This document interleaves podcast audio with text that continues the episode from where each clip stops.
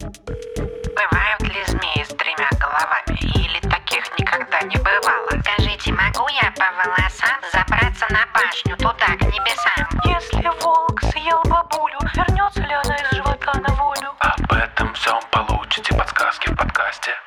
Это вам не сказки. Это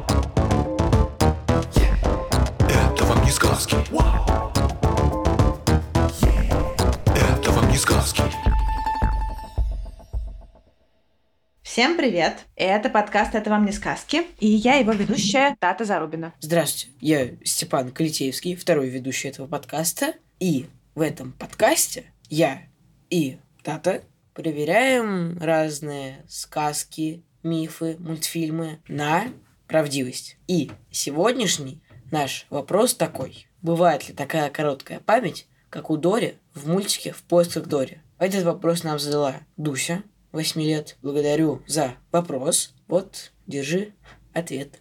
Так, расскажи немножечко, что там было с этой Дори. Хорошо, сюжет. Знакомые рыбки Дори и Марлин дружат достаточно давно. С первой части. Всем рекомендую посмотреть. У Дори очень плохая память. Но вдруг у нее стали просыпаться воспоминания из детства. Она вспоминает про своих родителей, про свой дом и просит Марлина помочь ей найти родителей. И начинается их приключение по огромному океану. В общем, интересно. То есть получается, что у нее сначала память плохая, а потом она становится лучше, да? Наверное, так.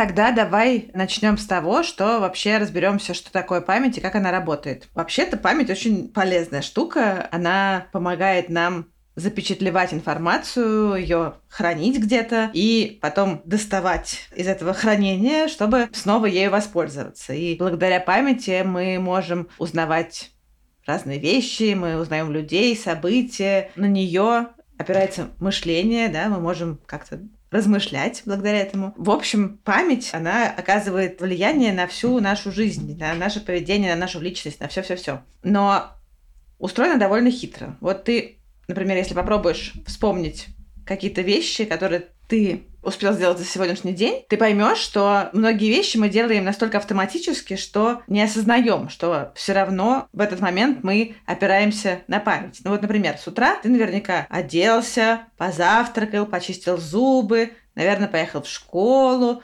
поздоровался с друзьями, в школе ты открыл тетрадку, начал мне что-то писать. Так было все такое? Чтобы открыть тетрадку и начать писать, мне нужно вспомнить, что это нужно делать.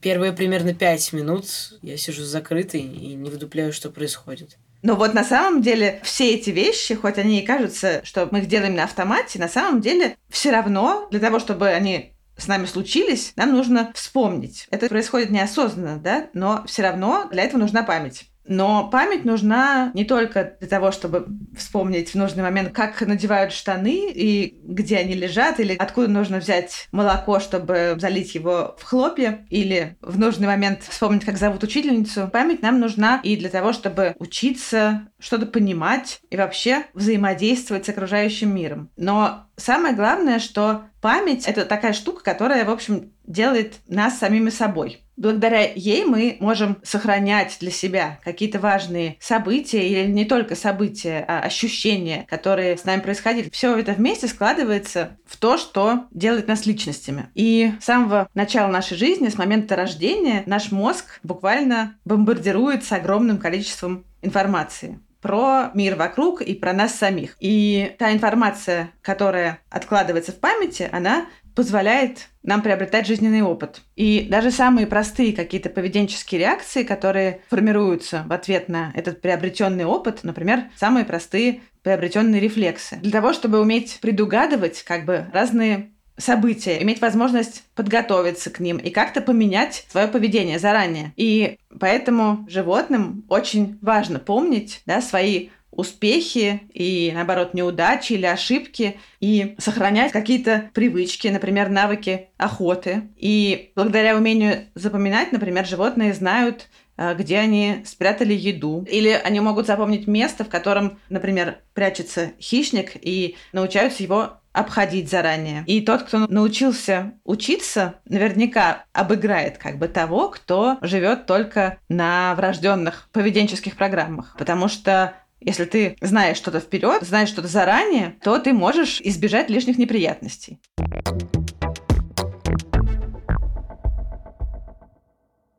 Окей, Тат, а вот у каких животных есть память? Например, мне кажется, что у обезьян она наверняка есть. Да, у обезьян она наверняка есть, и очень даже неплохая. Но на самом деле какая-то память есть даже у простейших. А уж практически любое животное, у которого есть нервная система, оно уже может чему-то научиться, а значит, имеет память. И она есть, например, у дождевого червя, потому что его можно научить не поворачивать туда, где его ждет удар током. Или есть такие маленькие тоже червяки, почвенные нематоды. У них очень-очень просто устроена нервная система, но и их можно научить как бы избегать запаха, который связан у них с неприятностями какими-то. Это, правда, ничего нам не говорит о том, помнит ли червь какие-то события из своей жизни, скорее всего, не помнит, потому что уж очень просто устроена его нервная система. Но, тем не менее, это дает ему возможность не попадать в неприятные ситуации. Вообще, вот эта вот способность вспоминать события из своей жизни связана с каким-то самосознанием и умением понимать других. Обычно поэтому считается, что если она и есть, то уже у животных с довольно хорошо развитым мозгом. Но вообще, на самом деле, ученые до сих пор спорят, есть ли такая память у животных. И вообще проблема с изучением памяти у животных заключается в том, что они не умеют отвечать на вопросы, не могут рассказать, что они помнят или чувствуют. И поэтому исследователям приходится придумывать разные хитрые эксперименты и поведенческие тесты, чтобы что-то узнать про то, как помнят животные, ну или изучать память с помощью приборов. Мы знаем, что у животных есть, по крайней мере, кратковременная память. И мы знаем, что большая часть информации, которую воспринимают животные, она очень быстро исчезает из их памяти. Но кроме этого, у них есть много специальных воспоминаний, которые хранятся долго. Например, многие животные в течение долгого времени, а то и даже на протяжении всей жизни помнят своих родичей, помнят других особей по запаху или по голосу или по внешнему виду. Они помнят места, где, например, много еды. Вот, например, известно, что пчелы могут несколько часов помнить место, где они собрали нектар. Чтобы потом прийти в улей и рассказать танцам про это. Совершенно верно. То есть они помнят и где находится улей, и как он выглядит, да. И танец помнят. Многие животные могут долго помнить ядовитые продукты, которые им довелось попробовать. Они будут обходить их потом еще долго-долго стороной, даже если будут очень голодные, например, по крыс это известно. Но при этом, кстати говоря, разные другие вещи очень быстро забывают и даже минуту не держат в голове. Вообще, большинство животных все-таки вот о событиях своей жизни, насколько мы сейчас понимаем, редко сохраняют информацию. Но всякие важные вещи, которые помогают им жить и выживать, они хранят очень долго. Но при этом они не могут их связать с каким-то конкретным событием или обстоятельствами, да, в которых они это узнали. Вот, например, крыса не запомнит, э, где и как она попробовала отраву, но будет знать, что просто к ней лучше не приближаться.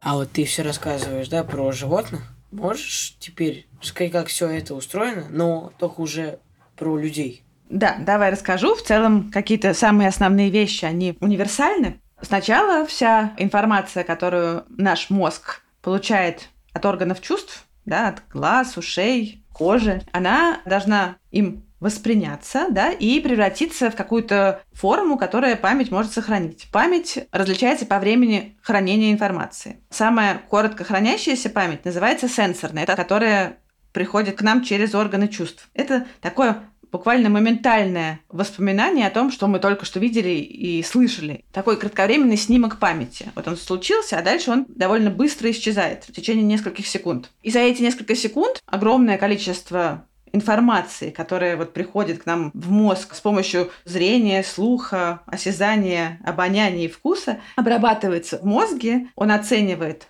важна ли она для нас, и то, что не важно, отбрасывается. Например, мы не замечаем, как моргаем несколько раз в минуту, потому что это совершенно для нас неважная информация, и мы моментально об этом забываем. Но если мы услышали какой-то звук, на который решили, что нужно обратить внимание, эта информация переходит в кратковременную память, на следующий уровень. И там в кратковременной памяти хранится информация, с которой мы, с одной стороны, только что столкнулись, а с другой стороны, та, которая как бы нам сейчас нужна, то, про что мы думаем. При этом объем у этой кратковременной памяти, он очень небольшой, в ней очень мало места. И одновременно мы можем держать в голове, в этой кратковременной памяти, всего где-то 4-5 вещей. И если на этих вещах не сосредотачиваться и не повторять постоянно, то наш мозг их обычно в течение нескольких минут забывает. То есть главная задача кратковременной памяти — сохранить небольшой объем информации в активном состоянии, в быстром доступе, но на короткое время. То есть она нужна для того, чтобы решать текущие важные задачи. Например, вот нам сейчас нужно запомнить номер телефона. Вот его нам только что сказали, мы его должны запомнить, чтобы набрать, а дальше забыть. Или, например, когда мы читаем текст, чтобы предложение имело смысл, да, нам нужно помнить предыдущие слова в этом предложении. В этом случае тоже работает кратковременная память. Но часть информации из кратковременной памяти, когда она перестает быть нужна, забывается, отправляется на свалку, а какая-то важная информация идет на следующий уровень, в долговременную память. Например, если мы будем долго повторять стараться удерживать в памяти какие-то вещи, то да, это поможет им отправиться на долгое хранение. Долговременная память — это как раз главный инструмент, который помогает нам накапливать и использовать опыт и вообще для того, чтобы делать нас самим собой. Та информация, которая хранится у нас в долговременной памяти, она в основном лежит где-то за пределами нашего сознания. То есть, когда она нам не нужна, мы про нее не думаем. Но в некие моменты мы можем к ней обратиться, вызвать эти воспоминания и использовать, когда нужно. Вот мне интересно, можем мы ее как-то еще разделить, память, кроме как на кратковременную и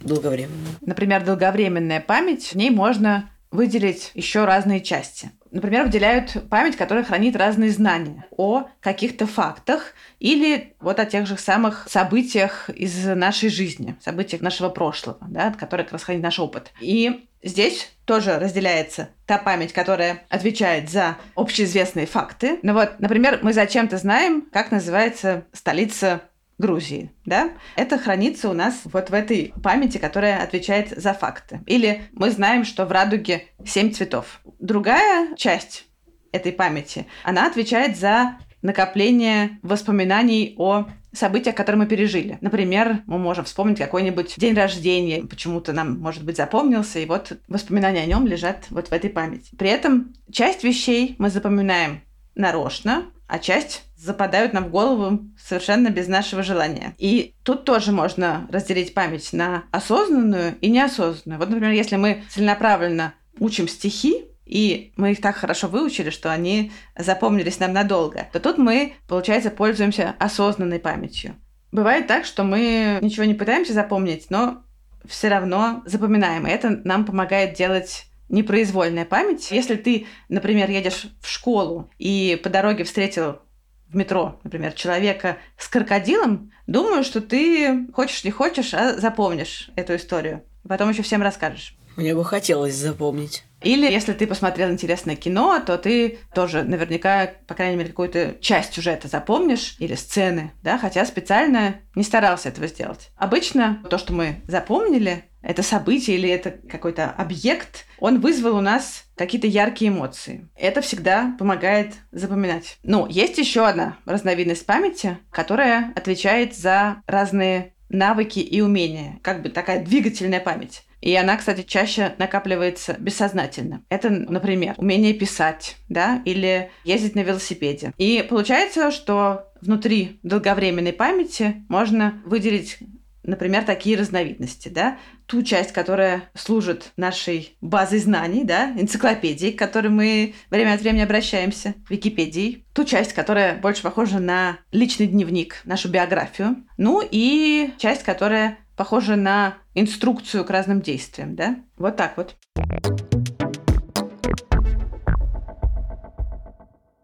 Да, это интересно, то, что бывают и другие виды памяти. Мне теперь интересно, где они вообще хранятся. За хранение воспоминаний отвечают нервные клетки или нейроны. Точнее, их группы, связанные между собой. В мозге человека что-то порядка 100 миллиардов нейронов. Ну, это очень приблизительная оценка, но нам не нужно супер точно. И каждый нейрон состоит из тела клетки и отростков которые соединяются с отростками других нейронов. И вот эти места соединений, контакты, называются синапсами. У каждой клетки может быть порядка двух тысяч таких контактов, синапсов. Они очень важны, потому что в них происходит передача информации от одного нейрона к другому. В этих местах нейроны обмениваются специальными сигнальными молекулами, нейромедиаторами, и таким образом передают друг другу информацию. И каждый нейрон постоянно получает такие сигналы от множества других нейронов и передает, соответственно, эти сигналы дальше другим нейронам. При этом один нейрон, он получает сигнал,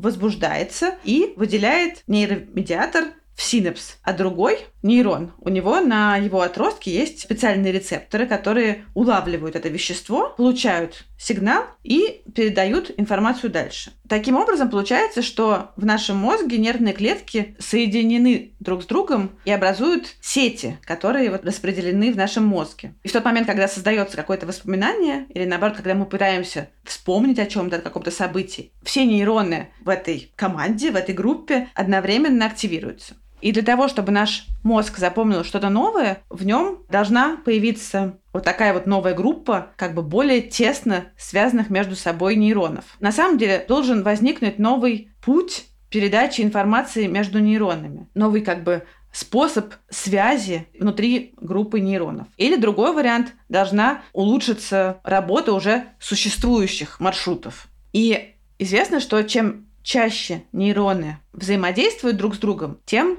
сильнее становятся эти связи между ними. И, по сути, это основной механизм, с помощью которого работает память и обучение.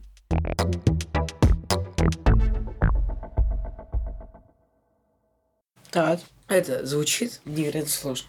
Как люди вообще умудрились в этом разобраться? Ну, люди долго к этому шли. Вообще людям, мне кажется, всегда интересно понять, как они устроены. Но интересно, что чтобы понять как мы помним, очень полезно бывает разобраться с тем, как мы забываем. И, например, поэтому нейробиологи, это ученые, которые изучают работу мозга, очень внимательно исследуют людей с разными нарушениями памяти. Потеря памяти называется амнезия, и она обычно у человека проявляется в результате какой-то травмы головного мозга или какой-нибудь болезни, и в результате амнезии человек иногда забывает все то, что знал до травмы, а иногда, наоборот, у него не получается формировать новые воспоминания, не получается запоминать события, которые случились с ним наоборот, после этой травмы. И одним из самых таких известных людей с амнезией такой второго типа, да, был человек по имени Генри Моллисон, который очень сильно помог ученым разобраться в том, как же работает память. У него была очень сильная эпилепсия. Эпилепсия – это такое заболевание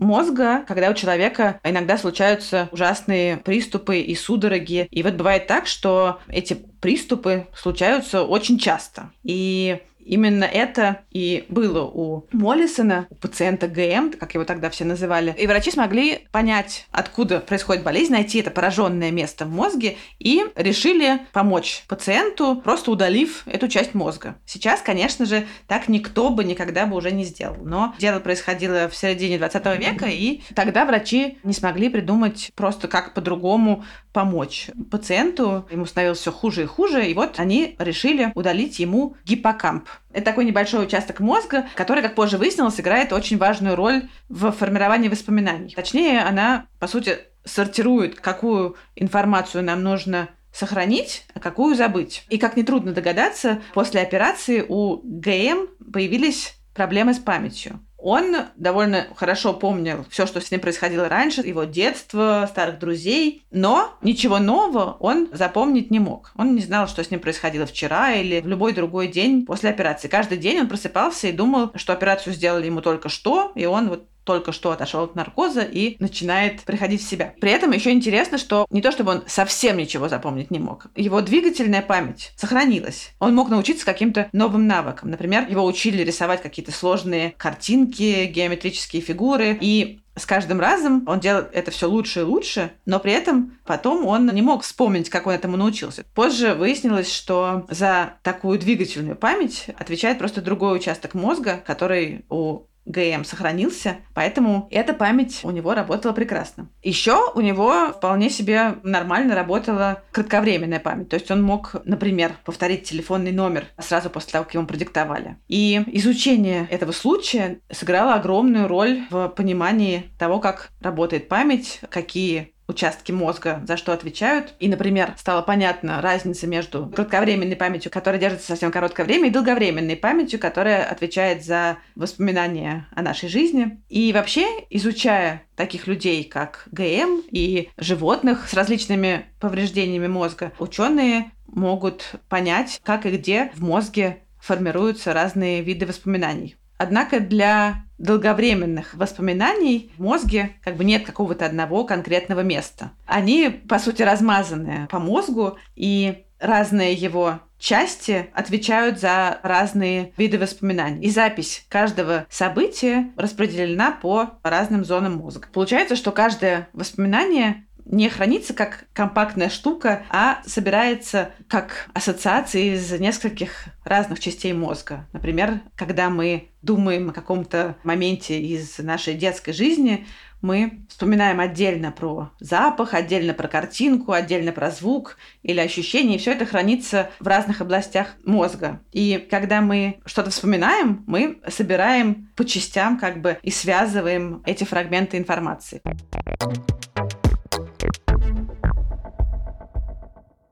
Так, вот ты говоришь, что в долговременной памяти долго хранится всякая информация, да? Почему, например, в школе я могу забыть что-нибудь важное очень? Вообще, да, несмотря на то, что наша долговременная память, она неисчерпаема, да, ее невозможно заполнить, довольно часто случается так, что воспоминания не вспоминаются, что мы пытаемся что-то вспомнить, но не получается. Хотя, на самом деле, никто до сих пор точно не знает, есть ли такие воспоминания, которые совсем теряются, но, скорее всего, мы просто не можем их найти. То есть воспоминания хранятся у нас в памяти, но мы не можем найти к ним путь. И, конечно, огромную роль в забывании играет время. Потому что с течением времени воспоминания, к которым долгое время не обращались, могут угаснуть. И вообще любые знания, которые не используются, в какой-то момент теряются, просто потому что они лежат без дела, и находить к ним дорогу становится все сложнее. Связи между нейронами со временем ухудшаются, и следы памяти, которые в них хранятся, угасают. Поэтому чем чаще мы обращаемся к тому или иному воспоминанию, тем проще его извлекать. Потому что чем чаще используется синапс, да, тем сильнее он становится. Например, поэтому повторять информацию снова и снова, когда ты готовишься к контрольной, например, бывает очень полезно. Даже если ты уже ее выучил и уверен, что она лежит у тебя в долговременной памяти, чтобы вовремя ее вспомнить, стоит ее повторить. Повторение мать учения в данном случае никакой даже и не миф, а чистая правда. Еще бывает так, что какие-то новые воспоминания мешают нам докопаться до старых. Они как бы их, не знаю, загораживают, что ли. Это может произойти, когда у нас есть какие-то похожие воспоминания. Например, ты учишь два похожих языка. И вот на одном языке ты выучил, как будет вода, а после этого на втором языке выучил, как будет вода. И через какое-то время ты понимаешь, что трудно добыть вот это первоначальное воспоминание. Или, например, каждый год ты приходишь в школу 1 сентября, и там какой-то происходит праздник, и отличить один от другого и вспомнить, например, каким именно было 1 сентября в третьем классе, довольно трудно. А еще бывает так, что мы не можем что-то вспомнить не потому, что мы потеряли дорогу к воспоминаниям, воспоминаниям, а потому что они на самом деле никогда не попали в долговременную память. То есть произошел сбой записи, когда ты что-то повторяешь к контрольной, но, например, параллельно пишешь кому-то какое-то сообщение или слушаешь где-то подкаст еще одновременно. Короче говоря, твое внимание рассеяно между тем, что ты учишь, и всем остальным. Тогда как раз может произойти вот такой сбой. Ну, а еще очень важно для того, чтобы воспоминания записались в долговременную память хорошо спать как это не банально звучит, потому что вот этот вот процесс усиления воспоминаний и перевод их в долгосрочную память, в этом процессе очень большую роль играет сон. Именно во сне гиппокамп, собственно говоря, и переписывает воспоминания из кратковременной памяти в долговременную.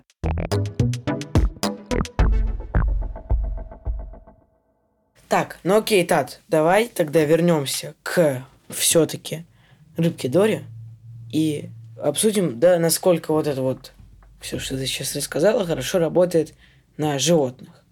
Про животных в целом довольно трудно сказать, потому что они все очень разные. И, соответственно, память у них тоже устроена очень по-разному. Например, мы знаем, что у животных с самым сложно устроенным мозгом с памятью все довольно неплохо. Например, есть много примеров очень хорошей памяти у птиц. Даже цыпленок, который попробовал один раз горькое зернышко, не пойдет его больше клевать. Есть такие птицы-кедровки, они делают запасы на зиму и много месяцев помнит об этом и находит их под снегом. То же самое вороны, которые прячут пищу в самых разных местах и возвращаются к ней спустя довольно приличное время.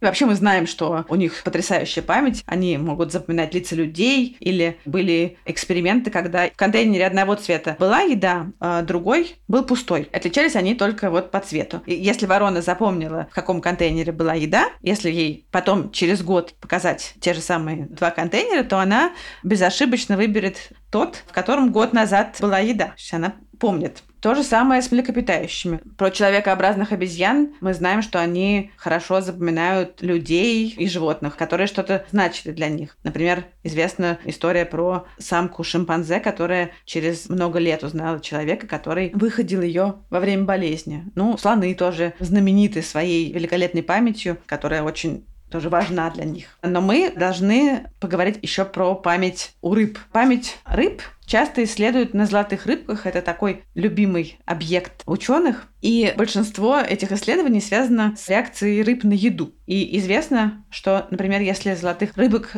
кормить только с какой-то одной определенной стороны аквариума, то они довольно быстро это запоминают и научаются приплывать к этому месту в то время, когда их должны кормить независимо от того, как бы, кормят ли их сейчас или нет. Точно так же они, например, запоминают из кормушки, какого цвета будет сыпаться корм, и они могут выбирать нужный цвет еще довольно долго после того, как эксперимент закончился. Некоторых рыб можно научить, например, нажимать на такую специальную перекладину, чтобы получить еду. И они помнят об этом даже через три месяца после того, как в последний раз видели эту перекладину. Они могут помнить и человека, который в эксперименте приучил их есть с руки, и даже спустя месяцы разлуки они его вспоминают. Если вернуться к вопросу, то даже у рыб не такая уж и короткая память на самом деле. Тем не менее, нам еще многое предстоит узнать о том, как устроена память и память у животных и память у человека, как она работает, как возникают воспоминания, как они хранятся и как они заново извлекаются, и как мы что-то забываем, что на это влияет и что мы можем сделать, чтобы защитить наши воспоминания. Это все очень интересно и на самом деле до конца не изучено.